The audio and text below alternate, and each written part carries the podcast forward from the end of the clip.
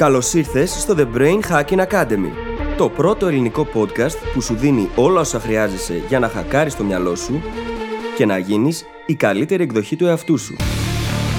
Μαζί σου, η Φίλης Γαβριλίδου και ο Δημήτρης Γιώκας.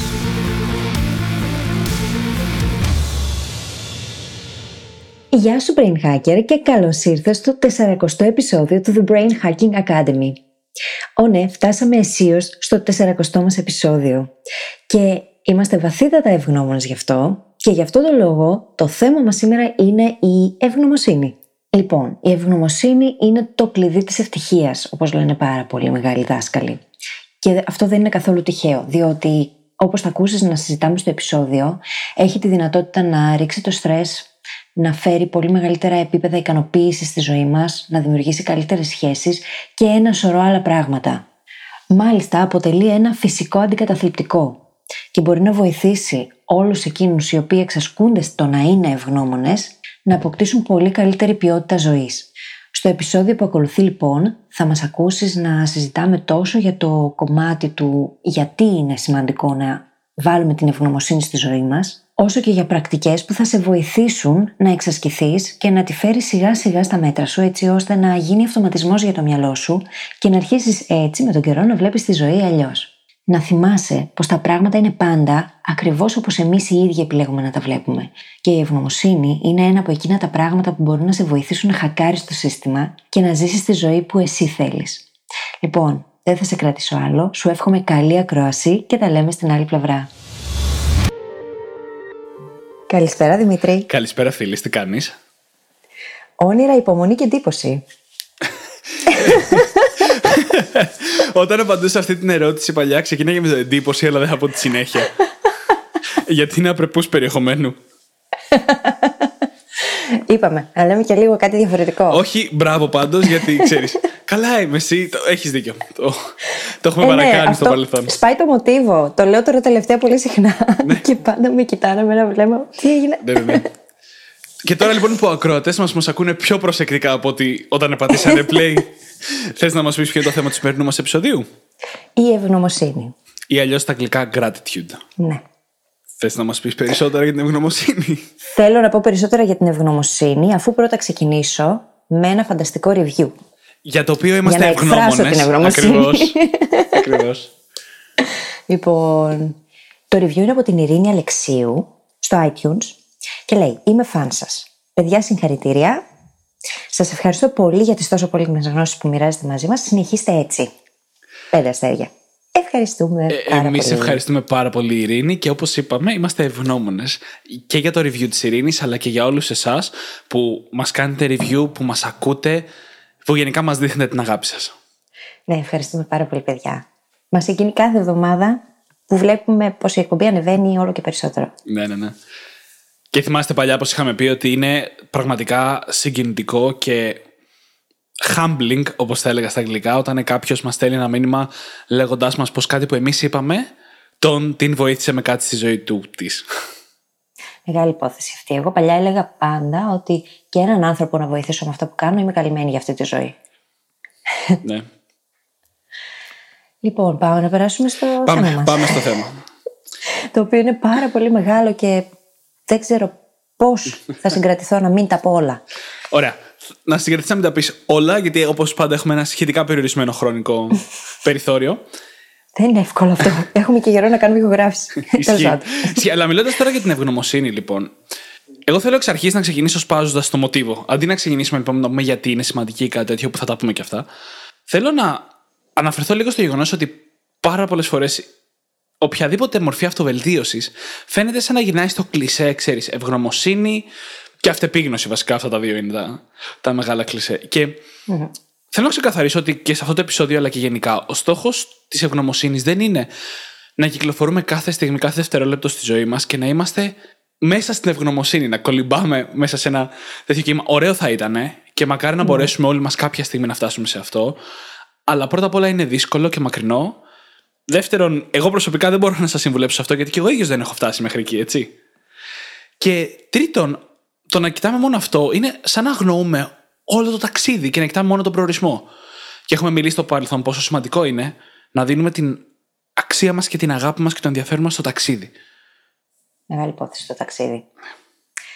Και το ξεχνάμε αυτό. Ξέρεις από τις έρευνες αυτό που φαίνεται είναι ότι η χαρά συνδέεται άμεσα με την ευγνωμοσύνη και μάλιστα η ίδια η ευγνωμοσύνη προηγείται της χαρας Όταν λοιπόν εγώ περιμένω να φτάσω κάπου για να είμαι χαρούμενη και ευγνώμων, τότε το έχω χάσει ήδη. Ο στόχος είναι να απολαμβάνουμε τη διαδικασία. Ε, ναι. Και όχι να μένουμε μόνο στο αν πετύχαμε ή όχι. Ακριβώς. Ακριβώς. Και πάρα πολλοί κόσμοι νομίζουν ότι η ευγνωμοσύνη έρχεται μετά την επιτυχία. Ή όταν ε, έχουμε όλα όσα θέλουμε, τότε θα είμαστε ευγνώμονες. Αλλά δεν είναι ισχύει. Η χαρά και η ευτυχία έρχονται μετά την Ακριβώς. επιτυχία. Ακριβώς. Αλλά αυτά έρχονται πρώτα. Και είναι ένα πάρα πολύ σημαντικό κομμάτι που θέλω να αναφερθούμε το γεγονός ότι είναι δυνατόν να είσαι ευγνώμων και να μην πηγαίνουν όλα τέλεια στη ζωή σου. Και επίσης είναι δυνατόν να είσαι ευγνώμων και να συνεχίζεις να κυνηγάς κάτι άλλο, κάποιο στόχο. Γιατί ευγνωμοσύνη σημαίνει είμαι ικανοποιημένος με αυτά που έχω. Έτσι, σημαίνει ότι αν για κάποιο λόγο έπρεπε να μείνω εδώ που είμαι για ένα εκτεταμένο χρονικό διάστημα, θα ήμουν μια χαρά, γιατί έχω όλα όσα χρειάζομαι. Δεν σημαίνει όμως ότι δεν έχω ενδιαφέροντα, δεν μπορώ να, να θέλω κάτι να κυνηγάω, ειδικά το, οι άνθρωποι σαν είδος. Έχουμε ανάγκη από το να έχουμε ένα στόχο να κυνηγάμε. Έτσι, οπότε αυτά τα δύο δεν είναι αμοιβαίως αποκλειόμενα. Πρέπει να καλλιεργούμε μικρά κομμάτια ευγνωμοσύνης στην καθημερινότητά μας. Όπως είπα, δεν γίνεται να είμαστε κάθε στιγμή. Αλλά να καλλιεργούμε αυτά τα μικρά κομμάτια ευγνωμοσύνης και ταυτόχρονα να συνεχίσουμε να κυνηγάμε τον επόμενο στόχο. Και α- ακόμα και σε αυτό το κυνήγι υπάρχουν σημεία για να βρεις ευγνωμοσύνη. Όπως ας πούμε το γεγονός ότι έχω όλα τα απαραίτητα. Υγεία, ανθρώπους γύρω μου, ψυχική ηρεμία, ώστε να μπορώ να κυνηγήσω τους στόχους μου. Είναι από μόνο του κάτι για το οποίο εγώ προσωπικά είμαι ευγνώμων. Μα το θέμα είναι ότι και η ίδια η ευγνωμοσύνη αποτελεί δεξιότητα, έτσι. Το να βρεις αυτά τα στοιχεία για τα οποία είσαι ευγνώμων, σε βοηθάει να καλλιεργήσεις και την ίδια τη δεξιότητα, η οποία βοηθάει τον εγκέφαλο να αρχίσει να σκέφτεται θετικόστροφα. Όσο πιο πολύ καλλιεργούμε τη δεξιότητα του να είμαστε ευγνώμονες, τόσο πιο θετικόστροφο γίνεται και το μυαλό, η σκέψη, η ίδια. Και εκ των πραγμάτων μετά αρχίζεις και εντοπίζεις και άλλα πράγματα για τα οποία είσαι ευγνώμων. Και με έναν περίεργο τρόπο αυξάνονται όλο και περισσότερο αυτά. Και τελικά το ίδιο το μυαλό κάνει rewiring. Επαναπρογραμματίζεται στο να βλέπει τα πράγματα τελείως διαφορετικά από ό,τι πριν. Και κάπως έτσι συνέβη και για μας, έτσι. Ναι. Ή για όλους τους ανθρώπους οι οποίοι, Ναι, ναι. αν θα το βάλω αυτό το πράγμα στη ζωή μου. Ναι. Και θέλω λίγο και να θυμίσω ότι στο επεισόδιο για το journaling που μιλήσαμε λίγο πιο πολύ για το gratitude, είπαμε ότι μερικές φορές μπορεί να εξασκείς το gratitude σήμερα, για έξι μήνες ας πούμε, μετά να το αφήσεις, να περάσει ένας χρόνος, ή τα νούμερα είναι λίγο τυχαία, και μετά να, σ- να στη βαρέσει που λέμε η ευγνωμοσύνη. Μετά να γυρίσεις και να πεις, νιώθω ήδη ότι έχω, ότι έχω μάλλον αρκετά πράγματα, ότι έχω κάνει αρκετά πράγματα στη ζωή μου. Οτιδήποτε. Ναι. Δεν είναι ότι ξαφνικά θα αρχίσεις να λες ευχαριστώ που είναι έτσι τα πράγματα και θα γίνεις χαρούμενος. Χρειάζεται επιμονή. Γι' αυτό λέμε ότι είναι δεξιότητα άλλωστε. Το χτίζεις σιγά σιγά μέχρι που ξαφνικά μια μέρα γίνεται αυτή η αποκάλυψη με στο μυαλό ή γίνεται σταδιακά τέλος πάντων και φτάνεις εκεί. Φτάνεις στο να βλέπεις τα περισσότερα πράγματα πλέον έτσι και όχι αρνητικόστροφα. Για μένα, ας πούμε, ξεκίνησε με το να βάζω το τέμε ευγνωμοσύνης.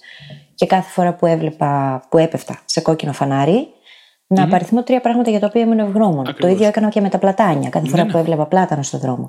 Τι Οπότε ωραίο. αυτό σιγά σιγά με έκανε να. Ναι, τώρα πια βλέπω πλατάνι και χαμογελάω.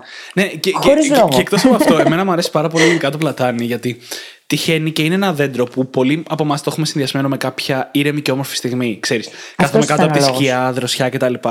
Οπότε κάτι που ήδη σου φέρνει θετικές σκέψεις αποτελεί και πάρα πολύ καλό το τεμ για ευγνωμοσύνη. Ισχύει. Γιατί είναι ήδη συνδεδεμένο με κάτι πολύ θετικό.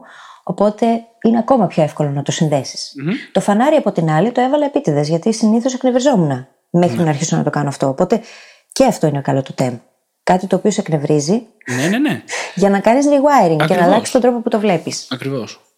Και μιας και μιλάμε για το TEM, ένα άλλο έτσι ωραίο το TEM που εγώ εφάρμοσα σαν πρώτη πρακτική ευγνωμοσύνης ήταν η πέτρα ευγνωμοσύνης. Όπου παίρνεις ένα πετραδάκι ή κάτι άλλο, ένα αντικείμενο συγκεκριμένο, και το βάζεις κάπου που θα το δεις τουλάχιστον μια φορά την ημέρα ή και περισσότερες. Παραδείγματος χάρη, εγώ το είχα στο πορτοφόλι μου μαζί με τα κέρματα. Και κάθε φορά που έρχεται στα χέρια σου αυτή η πέτρα ευγνωμοσύνης, την είχα και στην τσέπη πολλές φορές, φροντίζεις να θυμηθείς τουλάχιστον ένα πράγμα για το οποίο είσαι ευγνώμων. Και είναι σαν να προπονείς τον μη που σου δίνει τη δυνατότητα να σκέφτεσαι με αυτόν τον τρόπο. Γιατί η ευγνωμοσύνη είναι δεξιότητα, όπως είπε η φίλη έχει πει ήδη, και είναι και μηχανική δεξιότητα. Δηλαδή κάτι που το προπονούμε ώστε να δουλεύει αυτόματα. Όχι μόνο για να είμαστε καλοί σε αυτό όταν εμείς το χρειαζόμαστε, όπως είναι η φυσική μη. Θέλουμε κάτι που να δουλεύει αυτόματα. Κάτι ακόμα που λειτουργεί ακριβώς όπως η πέτρα είναι το ίδιο το χαμόγελο. Γιατί αν το έχεις κάνει αρκετές φορές, επειδή η ίδια η ευγνωμοσύνη σου φέρνει χαμόγελο, αρχίζει και ο εγκέφαλος να συνδέει το συνέστημα με το χαμόγελο, που ούτως ή άλλως αλλάζει την βιοχημία μας. Και κάθε φορά που χαμογελάς, πλέον είναι αδύνατο να μην αισθανθείς ταυτόχρονα και ευγνωμοσύνη. Γιατί έχει προγραμματιστεί να το κάνει αυτόματα. Ναι. Είναι πολύ ωραίο πράγμα ο εγκέφαλος, το έχω πει έτσι. το ναι, έχω πει ναι. πόσο, Έχουμε... πόσο τον αγαπώ. Ε, είναι εκπληκτικό, είναι εκπληκτικό. Και πάρα πολύ ενδιαφέρον επίσης. Ναι.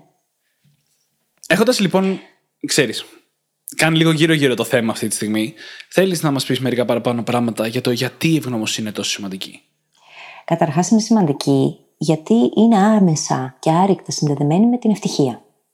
Είναι αδύνατο να είμαστε ευτυχισμένοι αν δεν είμαστε και ευγνώμονες. Ναι, ναι, ναι. Προηγείται της χαράς και της ικανοποίησης, μάλιστα. Σε έρευνες που έχουν γίνει, έχει φανεί ότι βελτιώνει την ποιότητα του ύπνου μας. Ότι είναι φυσικό αντικαταθλιπτικό και μάλιστα το έχουν τεστάρει σε σχέση με φάρμακα κανονικά αντικαταθλιπτικά και είδαν ότι είναι πιο αποτελεσματική η ευγνωμοσύνη από κάποια συγκεκριμένα φάρμακα. Μας βοηθάει πάρα πολύ στο να καλλιεργήσουμε καλύτερη σχέση με τους άλλους τόσο προσωπικές όσο και επαγγελματικές. Τα ζευγάρια που ανταλλάσσουν ευγνωμοσύνη μεταξύ τους έχουν πολύ καλύτερες, μακροβιότερες και επιτυχημένες σχέσεις μεταξύ τους και χαρούμενες σχέσεις. Δεν είναι τυχαίο το ότι όλοι οι μεγάλοι δάσκαλοι πάντα μας λέγανε να εστιάζουμε στην ευγνωμοσύνη. Είναι από τα ναι. πιο ανώτερα αισθήματα για το μυαλό και την καρδιά. Γιατί ναι. εκεί ανοίγει η καρδιά, όντως, έτσι. Ένας άνθρωπος που αισθάνεται ευγνώμων έχει και ανοιχτή στάση σώματος. Αυτόματα αλλάζει όλη η νευροβιολογία του, η βιοχημία του, η στάση του σώματός του, ο τρόπος που επικοινωνεί, η τονικότητα της φωνής του, yeah. αλλάζουν τα παντα Και προσωπικά αυτό που πιστεύω είναι ότι έχει πολύ μεγάλη συσχέτιση και με το growth mindset. Μπορεί να μην αποτελεί προπόθεση του. Γίνεται να αποκτήσει growth mindset μέχρι ένα καλό σημείο πριν καλλιεργήσει την ευγνωμοσύνη. Αλλά όταν υπάρχει ευγνωμοσύνη στη ζωή μας και ειδικά ικανοποίηση, μπορούμε να βρούμε την ικανοποίηση σε αυτά που ήδη έχουμε, ξαφνικά η αποτυχία γίνεται κάτι Η εξέλιξη γίνεται πιο ξέρεις, εύκολη, όχι πιο σημαντική, πιο εύκολη μάλλον. Και αυτό συμβαίνει γιατί έχουμε ευγνωμοσύνη για εκεί που είμαστε. Και βρίσκουμε μέσα στα πράγματα και μερικές φορές και στα αρνητικά πράγματα μπορούμε να βρούμε την ευγνωμοσύνη για τα μαθήματα που παίρνουμε. Εντάξει, αναγνωρίζω ότι υπάρχουν δύσκολες καταστάσεις που ποτέ δεν θα είμαστε ευγνώμων για αυτές, όπως μια πολύ κακή περιπέτεια υγείας. Μέσα σε αυτήν όμως υπάρχουν κομμάτια τα οποία μας εξελίξανε, μας κάνανε καλύτερους, μας επιτρέψαν να μεγαλώσουμε, να εξελιχθούμε και γι' αυτό πάντα μπορούμε να βρούμε ευγνωμοσύνη. Θεωρείς ότι είναι τυχαίο το ότι πάρα πολλοί άνθρωποι που ασθένησαν με κάποια βαριά αρρώστια τι θεωρούν το μεγαλύτερο δώρο της ζωής τους; Όχι, όχι. Ακριβώς επειδή έμαθαν πράγματα. Ναι, ναι, ναι. Δεν είναι τυχαίο. Σε καμία περίπτωση. Και μέσα σε όλα μια και μιλάμε για ασθένειες, η ευγνωμοσύνη ρυθμίζει ακόμα και τις ορμόνες του στρες. Ναι. Και ρίχνει το στρες στη ζωή μας. Ρίχνει το άγχος. Ναι. Γιατί δεν μπορεί να συνεπάρξει το στρες, οι ορμόνες του στρες δεν μπορούν να συνεπάρξουν με την ευγνωμοσύνη στον οργανισμό. Ναι, ναι. Και αυτό συμβαίνει επειδή έχουμε πει ότι τίνουμε συχνά να κάνουμε πολλά πράγματα δικά μας, να τα συνδέουμε με την ταυτότητά μας. Όταν υπάρχει ευγνωμοσύνη και ικανοποίηση για τη θέση στην οποία βρισκόμαστε, οι στόχοι μας, οι φόβοι μας, όλα τα πράγματα αυτού του είδους γίνονται κάτι έξτρα από εμάς. Είναι ταυτόχρονα κομμάτι μας, αλλά και έξω από εμάς. Είναι λοιπόν πολύ πιο εύκολο να είσαι λιγότερο stressed όταν ο στόχος σου είναι κάτι σημαντικό για σένα, αλλά δεν είναι όλη σου η ταυτότητα. Ναι. Γιατί εκεί που είσαι αυτή τη στιγμή είσαι ήδη ευγνώμων. Οπότε νιώθω και αυτό το έχω βιώσει όντως εγώ, ότι η ευγνωμοσύνη δημιουργεί έτσι ένα, μια ζώνη μόνωσης ανάμεσα σε σένα και αυτό που πραγματικά είσαι εκείνη τη στιγμή και οτιδήποτε λίγο πιο εξωτερικό, όπως αυτό που θέλεις να γίνεις, εξωτερικά ερεθίσματα ή οτιδήποτε άλλο. Μας επαναφέρει και στη στιγμή. Μέσα σε όλα, για να μπει στη διαδικασία να αισθανθείς ευγνώμων, χρειάζεται να είσαι τώρα εδώ. Ναι. Δεν μπορείς να είσαι αλλού. Ναι. Οκ, θα ήμασταν ευγνώμων για κάτι που θυμηθήκαμε ότι έγινε. Το πιο ισχυρό αίσθημα ευγνωμοσύνης όμως μπορεί να το βιώσεις μόνο τώρα, εδώ, για αυτή τη στιγμή, για αυτό που έχεις τώρα, για αυτό που είσαι τώρα. Ακόμα και εν μέσω μιας πολύ άσχημης κατάστασης.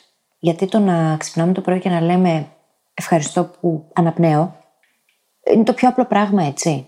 Ναι. Και δεν το λαμβάνουμε υπόψη. Η αυθονία είναι αναπνοή. Έχουμε απόλυτη αυθονία. Αυτό είναι το σύμβολο της αυθονίας. Η αναπνοή η ίδια. Και ξεχνάμε να το ευχαριστήσουμε. Ναι.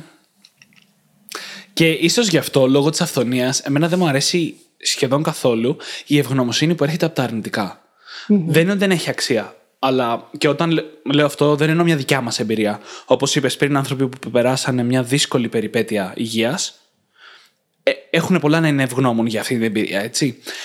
Δεν μου αρέσει η ευγνωμοσύνη που έρχεται από το suffering των άλλων.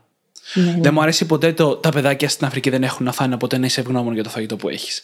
Αυτό είναι ενοχή. Δημιουργεί Ναι. ενοχή, δεν είναι ευγνωμοσύνη. Έχει μεγάλη διαφορά. Και αν είχαμε εδώ την Πρενέ Μπράουν, θα μας έλεγε ότι είναι ό,τι χειρότερο κάνουμε στους άλλους ανθρώπους. Το να δημιουργούμε ενοχή. Ναι. Και να θέλουμε μέσω της ενοχής να νιώσουμε ευγνωμοσύνη δεν δουλεύει. Δηλαδή, μπορεί να είναι κάποιος κοντινός μας και να περνάει είναι μια πολύ δύσκολη περιπέτεια υγείας, ας πούμε. Και να το χρησιμοποιήσουμε εμείς αυτό για να νιώσουμε πιο ευγνώμων για τη ζωή μας, δεν το βρίσκω βιώσιμο. Δεν το βρίσκω καλό. Γιατί είναι σαν να θέλουμε να απομακρυνθούμε από, από κάτι. Και η ευγνωμοσύνη είναι το απολύτως αντίθετο από αυτό. Δεν είναι απομάκρυνση από κάτι. Είναι να πηγαίνεις προς κάτι προς μια κατάσταση. Οπότε στη δικιά μας ζωή, εγώ τουλάχιστον προσωπικά πιστεύω ότι πρέπει να βρίσκουμε την ευγνωμοσύνη πηγαίνοντας προς αυτην Προς τα θετικά, όχι φεύγοντας από τα αρνητικά. Ναι. Έτσι είναι. Γιατί το να αισθάνομαι ευγνώμων για κάτι αρνητικό που συμβαίνει σε κάποιο άλλο μέρος του πλανήτη, τι σηματοδοτεί, τι self-signaling κάνει. Δεν είναι και τι καλύτερο Ναι, για το ναι. υποσυνείδητο. Επίσης έχει φανεί από έρευνες ότι η ευγνωμοσύνη μας βοηθά να αποβάλουμε τοξικά συναισθήματα. Μμμ. Εκ των πραγμάτων, λοιπόν, αν κάποιος έχει πράγματα τα οποία δεν μπορεί να ξεπεράσει από το παρελθόν του ή οτιδήποτε, με το να μπει στη διαδικασία να αρχίσει να αισθάνεται ευγνώμων για άλλα πράγματα, μπορεί να βοηθηθεί έτσι ώστε να καταφέρει να αποβάλει αυτά τα πράγματα τα οποία τον πληγώνουν ακόμα. Δεν το έχουμε στην ε, καθημερινότητά μας αυτό. Εγώ πιστεύω ότι αν μαθαίναμε στα σχολεία να είμαστε ευγνώμονες και να κάνουμε ενδεχομένως και διαλογισμό, ο κόσμος θα ήταν πολύ καλύτερος. Συμφωνώ. Αλλά δυστυχώς βρισκόμαστε στην ακριβώς αντίθετη κουλτούρα, όπου Ναι. το να ασχολείσαι με τα καλά είναι αδιάφορο, γιατί τα καλά είναι καλά και είναι εύκολα και θα λυθούν όλα μόνα τους. Και πρέπει να ασχολείσαι με τα κακά. Από το να πηγαίνεις στους γονείς σου και να σου λένε μόνο ένα μπράβο για ένα καλό βαθμό, αλλά να σε κατηγορούν επί ώρες για ένα κακό βαθμό, ας πούμε. Ναι. Δείχνει αυτή την αν- ανισορροπία που υπάρχει στην κοινωνία μας. Εν τω μεταξύ αυτή η ανισορροπία είναι τόσο τραγική. Γιατί; Όταν δίνεις τόσο πολύ ενέργεια σε κάτι αρνητικό και τόσο λίγη ενέργεια σε κάτι θετικό, στην ουσία αυτό που κάνεις είναι να ζητάς κι άλλο από αυτό το αρνητικό. Ναι. Είναι όπως την θετική εκπαίδευση σκύλων. Όταν κάνουμε θετική εκπαίδευση, ποτέ μα ποτέ δεν ασχολούμαστε με την αρνητική συμπεριφορά. Πάντα επιβραβεύουμε υπέρ του δέοντος τη θετική. Ναι. Στους ανθρώπους γιατί πάμε και κάνουμε το αντίθετο. 100%. και είμαστε και σε μια κοινωνία που, 100%. που η στάνταρ απάντηση μεταξύ μας είναι Αχ, κουράζομαι πάρα πολύ, δεν είμαι καλά, είμαι πάρα πολύ απασχολημένος. Δηλαδή, τίνουμε να δίνουμε έμφαση στη μιζέρια μας. Και Έτσι είναι. δεν θέλω, ενώ δεν μπορώ να κατηγορήσω κάποιον συγκεκριμένα γι' αυτό, είναι κομμάτι της κοινωνίας μας. Αλλά αν εμείς θέλουμε να ξεφύγουμε από αυτό, πρέπει να γίνει μια πλήρη στροφή 180 μοιρών και να γυρίσουμε ως προς την ευγνωμοσύνη. Φανταστείτε πόσο περίεργο θα ήταν την επόμενη φορά που θα ρωτήσετε κάποιον τι κάνει, να απαντήσει Είμαι υπέροχα, είμαι φανταστικά. Χωρίς να έχει γίνει κάτι συγκεκριμένο όμως. Ναι, και επειδή έχουμε ψηλομιλήσει και λίγο στο podcast για NLP, το να χρησιμοποιήσεις τέτοιο λεξιλόγιο για να περιγράψεις την κατάσταση στην οποία βρίσκεσαι, αυτομάτως κάνει καλό και στο πώς αισθάνεσαι. Ναι. Και είναι πάρα πολύ σημαντικό αυτό να το λάβουμε υπόψη μας. Γιατί μέσα σε όλα η ευγνωμοσύνη κάνει το ανοσοποιητικό σύστημα να λειτουργεί πολύ, πολύ, πολύ καλύτερα. Αυξάνει όλες τις λειτουργίες του, που σημαίνει ότι οδηγεί σε καλύτερη υγεία. Δηλαδή, αν υπάρχει ένα επιχείρημα το οποίο θα μας έκανε να θέλουμε να βάλουμε περισσότερη ευγνωμοσύνη στη ζωή μας, θα ήταν αυτό. Καλύτερη υγεία. Πράγμα το οποίο σε έρευνες έχει πάλι βγει ότι οι άνθρωποι θεωρούν την ευτυχία σημαντικότερη από την υγεία, τη βάζουν σε προτεραιότητα δηλαδή πιο πάνω, παρόλο που αυτά τα δύο είναι εξίσου σημαντικά. Και το ένα εξαρτάται από το άλλο. Όχι, βασικά Πολλές κιόλα. φορές. Βασικά κιόλας, η υγεία πολλές φορές είναι το πρώτο θεμέλιο. Ναι. Κι όμως έχει βγει σε έρευνες ότι μεγαλύτερο ποσοστό ανθρώπων βάζουν πρώτα την ευτυχία τους και μετά την υγεία. Όσο παράξενο και αν ακούγεται. Ακούγεται πάρα πολύ παράξενο και είναι, όπως είπα, στην ευθύνη του καθενός από εμάς να πάρει τον έλεγχο σε αυτό. Γιατί μιλάμε για καταστάσεις που η κοινωνία μας πάει κόντρα. Η κουλτούρα, μάλλον έτσι, όχι η κοινωνία. Ναι. Δεν είναι θεωρία συνωμοσίας. Έτσι είναι. Και ένα ακόμα σημείο στο οποίο η κουλτούρα μας πάει πάρα πολύ κόντρα είναι το να δείχνουμε ευγνωμοσύνη προς τα μέσα. Ακόμα και σε ανθρώπους που έχω δει, και εγώ ίδιος στην αρχή έτσι, να ασχολούνται με την ευγνωμοσύνη, μοιάζει κάπως έτσι. Είμαι ευγνώμων για μια πολύ καλή σχέση που έχω στη ζωή μου με κάποιον άλλον. Είμαι ευγνώμων για το κρεβάτι που έχω να κοιμηθώ. Είμαι ευγνώμων για το μυαλό μου και το γεγονός ότι μπορώ να είμαι εδώ αυτή τη στιγμή και να σας μιλάω, ας πούμε, στο podcast. Αγνοούμε την ευγνωμοσύνη προς τα μέσα. Να πούμε μπράβο στον εαυτό μας. Μας είναι πάρα πολύ δύσκολο. Και πώς να μην μας είναι δύσκολο όταν μας λέγανε ίσα ίσα ένα μπράβο για κάθε μας επιτυχία, έτσι. Με το ζόρι. Ναι. Αλλά πρέπει να δείχνουμε αυτή την ευγνωμοσύνη και προς τα μέσα και να γυρνάμε και να λέμε στον εαυτό μας ευχαριστώ. Και είναι δύσκολο, το ξέρω. Πρώτος από όλους, ακόμα και σήμερα. Ναι, δεν είναι απλό πράγμα, γιατί έχουμε τόσο πολύ συνηθίσει να εντοπίζουμε τα αρνητικά στοιχεία του εαυτού μας, που το να δούμε τα θετικά του έχει γίνει πάρα πολύ δύσκολο, μοιάζει βουνό. Ναι. Θέλεις να δούμε λίγο τώρα το, το πώς. Πώς Βεβαίως. μπορούμε να φέρουμε περισσότερη ευγνωμοσύνη στη ζωή μας. Γιατί είπαμε είναι δεξιότητα και όπως όλες οι δεξιότητες υπάρχει πιο έξυπνος τρόπος για να τις καλλιεργήσεις. Βεβαίως. Ένας από τους τρόπους και πολύ σημαντικός είναι αυτό που μόλις είπες. Ευγνωμοσύνη προς τα μέσα. Ναι. Να πας και να αρχίσεις να εκτιμάς τον εαυτό σου. Έστω και αν δεν έχεις άλλο επιχείρημα πέρα από το μπράβο κοπελάρα μου στον καθρέφτη. Ή μπράβο αγόρι μου. Ε, ναι. Έτσι απλά. Έτσι απλά. Δεν χρειάζεται πολλά. Είναι εύκολο. Γι' αυτό γιατί με το που το κάνουμε, ο εγκέφαλος εκρίνει το παμίνι.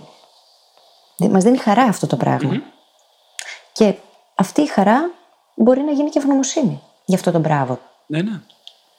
Να κάτσουμε και να καταγράψουμε εκείνα τα πράγματα για τα οποία είμαστε ευγνώμονες για τον εαυτό μας. ναι. Δεν το κάνουμε. Τα αρνητικά πάμε και καταγράφουμε συνήθως. Γενικά είναι σημαντικό να το κάνουμε ρουτίνα. Να ασχολούμαστε με την ευγνωμοσύνη. Μέχρι αυτό να αρχίσει να σημαίνει αυτόματα. Και η καλύτερη ρουτίνα είναι το journaling, όπως είχαμε πει και όλα στο αντίστοιχο επεισόδιο. Βεβαίως. Που είχαμε δώσει πολύ έμφαση στο gratitude journaling, έτσι. Και υπάρχουν πολλοί τρόποι για να το κάνουμε αυτό. Υπάρχει το πάρα πολύ κλασικό, το κάθε πρωί να γράφεις τρία πράγματα για τα οποία είσαι ευγνώμων. Πρωί, βράδυ, δεν έχει σημασία. Μπορείς να τα στοχεύσεις αυτά, όπως έλεγε η φίλη, ακριβώς πριν ξεκινήσουμε το επεισόδιο. Μπορεί να είναι τρία πράγματα που είμαι ευγνώμων μέσα μου, δικά μου. Μπορεί να είναι τρεις άνθρωποι για τους οποίους είμαι ευγνώμων που έχω στη ζωή μου. Ακριβώς. Μμμ. Μπορεί να είναι. Μπορούμε να το στοχεύσουμε όπου εμείς θέλουμε. Έτσι. Μπορεί να είναι ακόμα και τρεις προκλήσεις που αντιμετωπίζω και είμαι ευγνώμων που μπορώ να το χειριστώ με αυτόν και με αυτόν τον τρόπο. Ναι. Ή και μαθαίνω αυτά που μαθαίνω από αυτές. Ναι, ναι. Ή σε αυτή τη μεγάλη πρόκληση που έχω στη ζωή μου, τα τρία πράγματα που μου μαθαίνει και είμαι ευγνώμων για. Που τα μαθαίνω και εξελίσσομαι. Ή τρία κοπλιμέντα που θέλουμε να δώσουμε στον εαυτό μας απλά σήμερα. Ναι, ναι. ναι, ναι, ναι, πραγματικά. Ναι. Και μια ακόμα τακτική journaling που ε- εγώ βρήκα πάρα πολύ δυνατή σχετικά με την ευγνωμοσύνη είναι το να καταγράφεις στο τέλος της ημέρας σου τι φανταστικό πράγμα έγινε σήμερα. Αν καθόμασταν κάθε μέρα και καταγράφαμε τα ένα έως τρία πράγματα που πήγανε καλύτερα εκείνη την ημέρα, αυτό που κάνουμε πρακτικά είναι να προπονούμε τον εαυτό μας να κοιτάει τη μέρα θετικόστροφα στο τέλος της. Κάτι που δύσκολα κάνουμε μόνοι μας. Βεβαίως. Και με το που ξεκινάς να το κάνεις, βέβαια, αρχίζεις μετά και βρίσκεις και άλλα θετικά. Κατά έναν περίεργο τρόπο.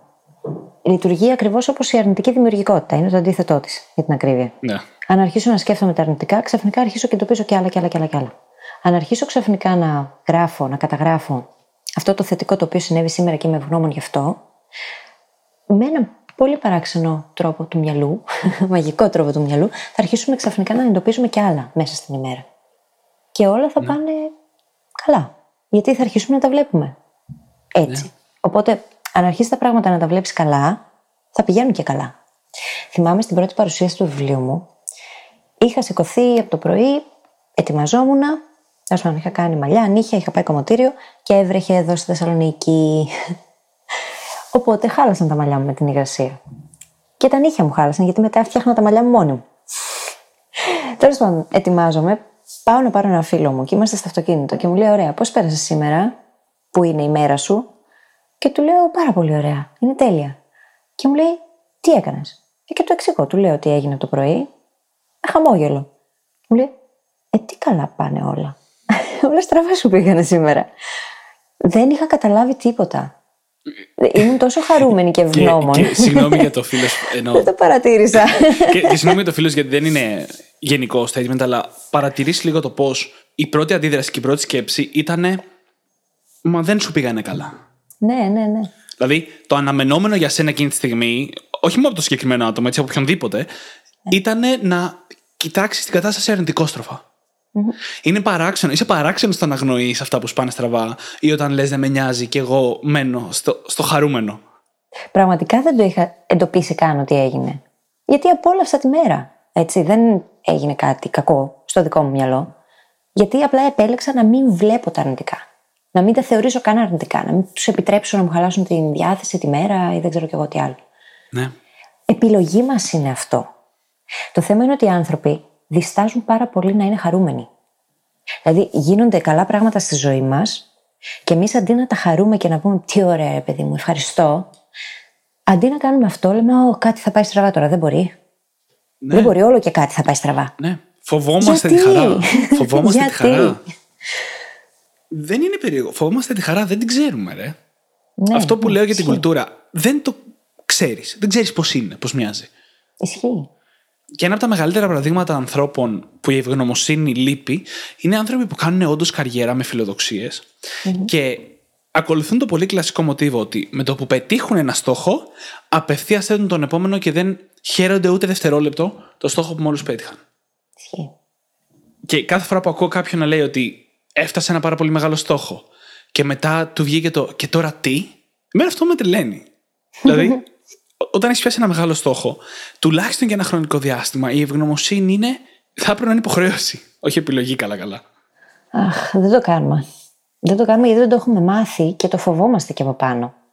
Και Ναι. το θέμα είναι ότι μπορούμε να αντιμετωπίσουμε τόσο πολλά πράγματα μόνο όντας ευγνώμονες, που είναι να σου φεύγει το μυαλό.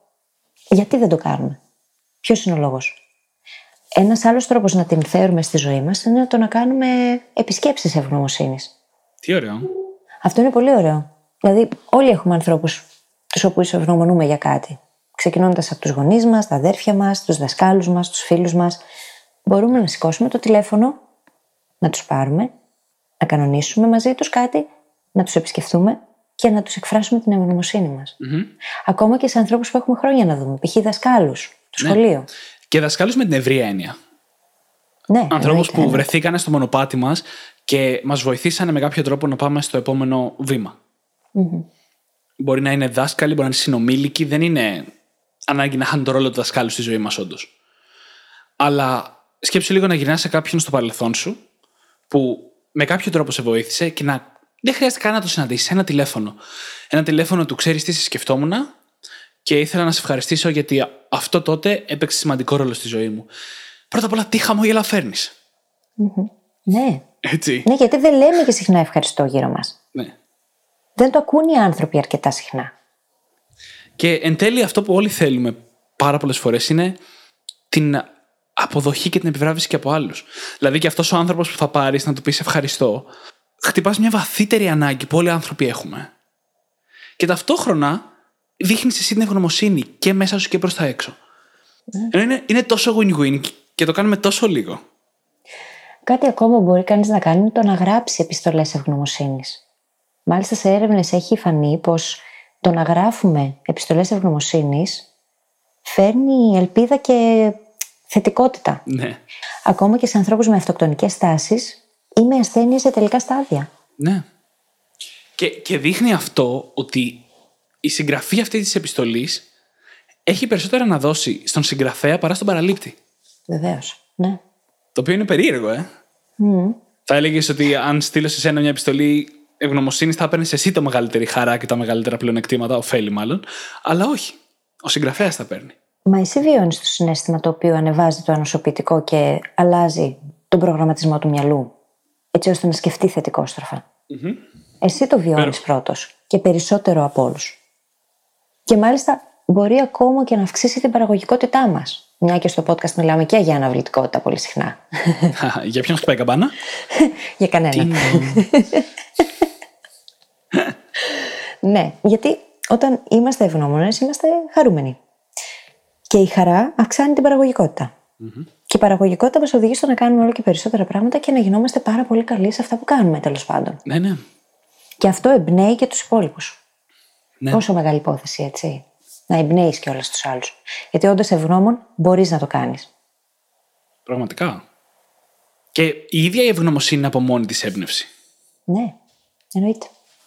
Μα να το πάρουμε λίγο αλλιώς. Οι άνθρωποι που είναι ευγνώμονες λάμπουν. Εκ των πραγμάτων τραβούν την προσοχή, τα βλέμματα και οι άνθρωποι θέλουν να είναι κοντά τους. Έχεις εκεί, πάνω στο γραφείο σου, κάτι πάρα πολύ όμορφο. Θες να πεις στον κόσμο τι είναι; Το jar of awesome, λες; Ναι. λοιπόν, αυτό είναι ένα concept που έχω πάρει από τον Tim Ferriss. Αμάν. Στο οποίο έχεις πρακτικά ένα βάζο. Ένα οποιοδήποτε βάζο, έτσι λίγο μεγαλούτσικο. Και κάθε φορά που συμβαίνει κάτι υπέροχο στη ζωή σου, το γράφεις ένα χαρτάκι και το βάζεις μέσα. Δεν είναι ανάγκη να είναι κάτι καθημερινό, έτσι. Το καθημερινό θα το έκανα στο ημερολόγιο μου, στο journal μου. Αλλά εδώ πέρα βάζεις έτσι τα πιο υπέροχα, τα πιο σπάνια πράγματα. Και μετά κάθε φορά που τα πράγματα δεν πάνε καλά, κάθε φορά που νιώθεις άσχημα, που νιώθεις στεναχωρημένος, παίρνεις αυτό το βάζο, το ανοίγεις και διαβάζεις τα χαρτάκια που έχει μέσα. Παιδιά, είναι μαγικό. Ο, ο επαναπρογραμματισμός που συμβαίνει εκείνη τη στιγμή είναι μαγικός. Γιατί τα ξεχνάμε εύκολα αυτά τα ωραία πράγματα. Τα υπέροχα πράγματα που συμβαίνουν στη ζωή μας. Πολύ εύκολα κιόλας. Δηλαδή, αν κάποιος μας πει ποια υπέροχα πράγματα σου συνέβησαν μέσα στον τελευταίο μήνα, θα δυσκολευτούμε. Πάρα δεν ξέρουμε, πολύ δεν θα ξέρουμε. δυσκολευτούμε. Ενώ αν κάποιος ρωτήσει τι στραβά σου συνέβησαν τον τελευταίο μήνα, Ω. αρχίζεις. Ένα κατεβατό σεντόνι. Μμ. και και λέγοντας το έτσι, πραγματικά εμένα με τρελαίνει. Και ξαναλέω, είμαι απόλυτα θύμα ακριβώς τη ίδια κουλτούρα με όλους τους υπόλοιπους. Ε. Κάνω μας ακριβώς το είμαστε. ίδιο ακόμα και σήμερα κτλ. κτλ. Απλά συζητάμε για το πώς μπορούμε να κάνουμε μερικούς πιο συνειδητούς τρόπους, πιο συνειδητές τεχνικές, για να το αλλάξουμε αυτό έστω και λίγο μέσα στην ημέρα μας. Ναι. Και πραγματικά αξίζει. Αξίζει γιατί το να έχεις λιγότερο στρες, να έχεις καλύτερη υγεία, να είσαι πιο χαρούμενος, να έχεις καλύτερη σχέση με τους άλλους, να είσαι καλύτερος leader, γιατί ακόμα και εκεί βοηθάει. Οι leaders που είναι ευγνώμονες, οι ηγέτες επιχειρήσεων, ας πούμε, οι δάσκαλοι που είναι ευγνώμονες, έχουν πολύ καλύτερη σχέση με τους υφισταμένους τους ή με τους μαθητές τους και εκ των πραγμάτων λειτουργεί πολύ καλύτερα η εσωτερική κουλτούρα του οργανισμού στον οποίο βρίσκονται. Ναι, ναι. Γιατί έχει να κάνει αυτό με τις ορμόνες των ανθρώπων. Με την οξυτοκίνη, την ορμόνη της αγάπης δηλαδή, της σερωτονίνη, ναι. την τοπαμίνη που εκρίνεται. Όλα αυτά φέρνουν χαρά. Και όταν υπάρχουν αυτά μέσα σε κοινωνικές ομάδες, μέσα σε ομάδες ανθρώπων, τότε φυσικά και λειτουργούν οι δυναμικές πολύ καλύτερα. Πραγματικά. Είναι τόσο σημαντικό και το αγνοούμε τόσο πολύ. Ναι.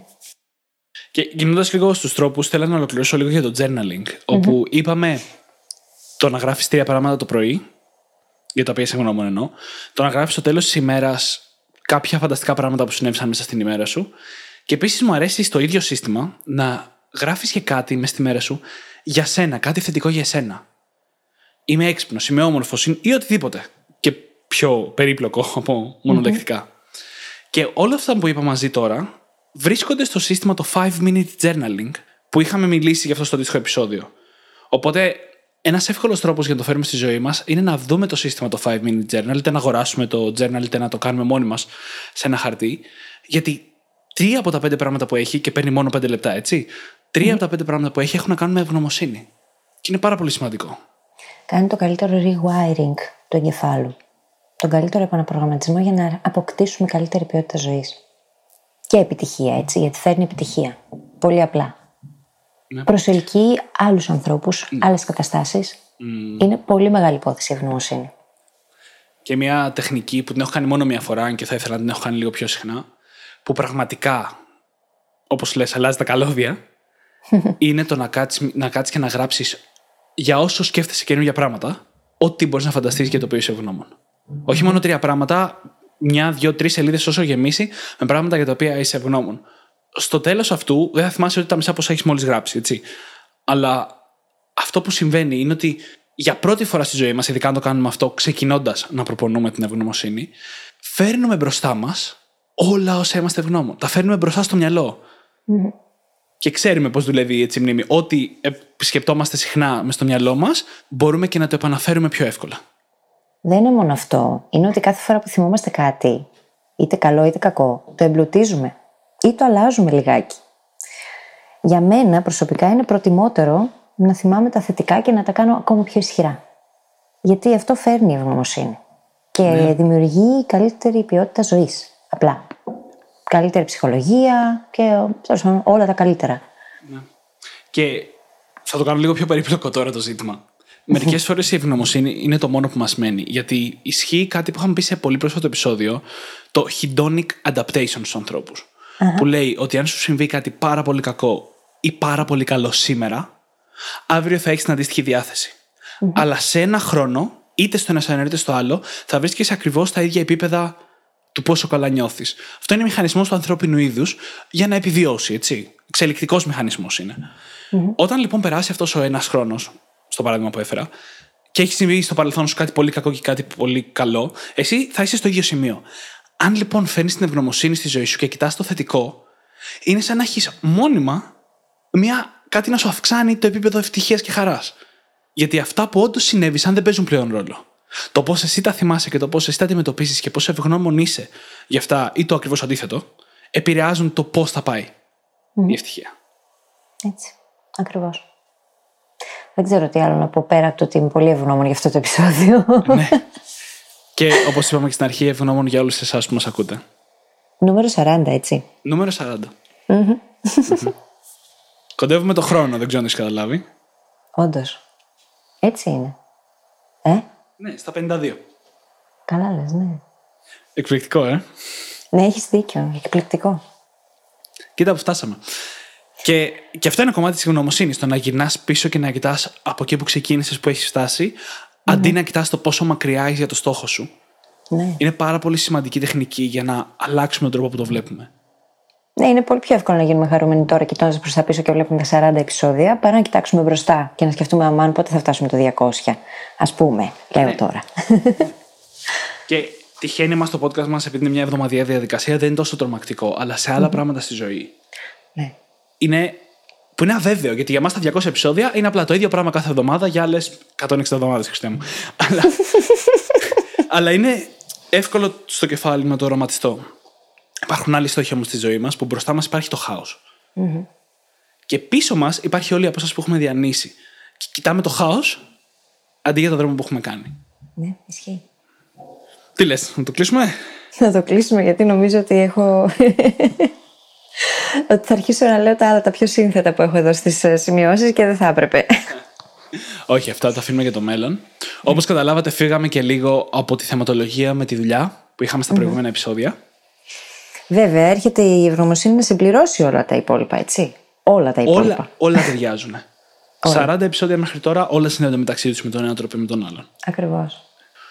Και με αυτό λοιπόν θα σας αφήσουμε. Μπορείτε να βρείτε τις σημειώσεις του επεισοδίου στο site μας στο brainhackingacademy.gr Και θα σας ζητήσουμε να πάτε στο iTunes, το Stitcher, το Podbean, το Spotify ή σε όποια άλλη εφαρμογή podcast έχετε βρει και μας ακούτε, να γράψετε εκεί ένα φανταστικό πεντάστερο review όπως αυτό που διαβάσαμε στην αρχή της Ειρήνης, γιατί έτσι μας βοηθάτε να διαδώσουμε το μήνυμα και μας κάνετε πάρα πολύ χαρούμενους και ευγνώμονες φυσικά.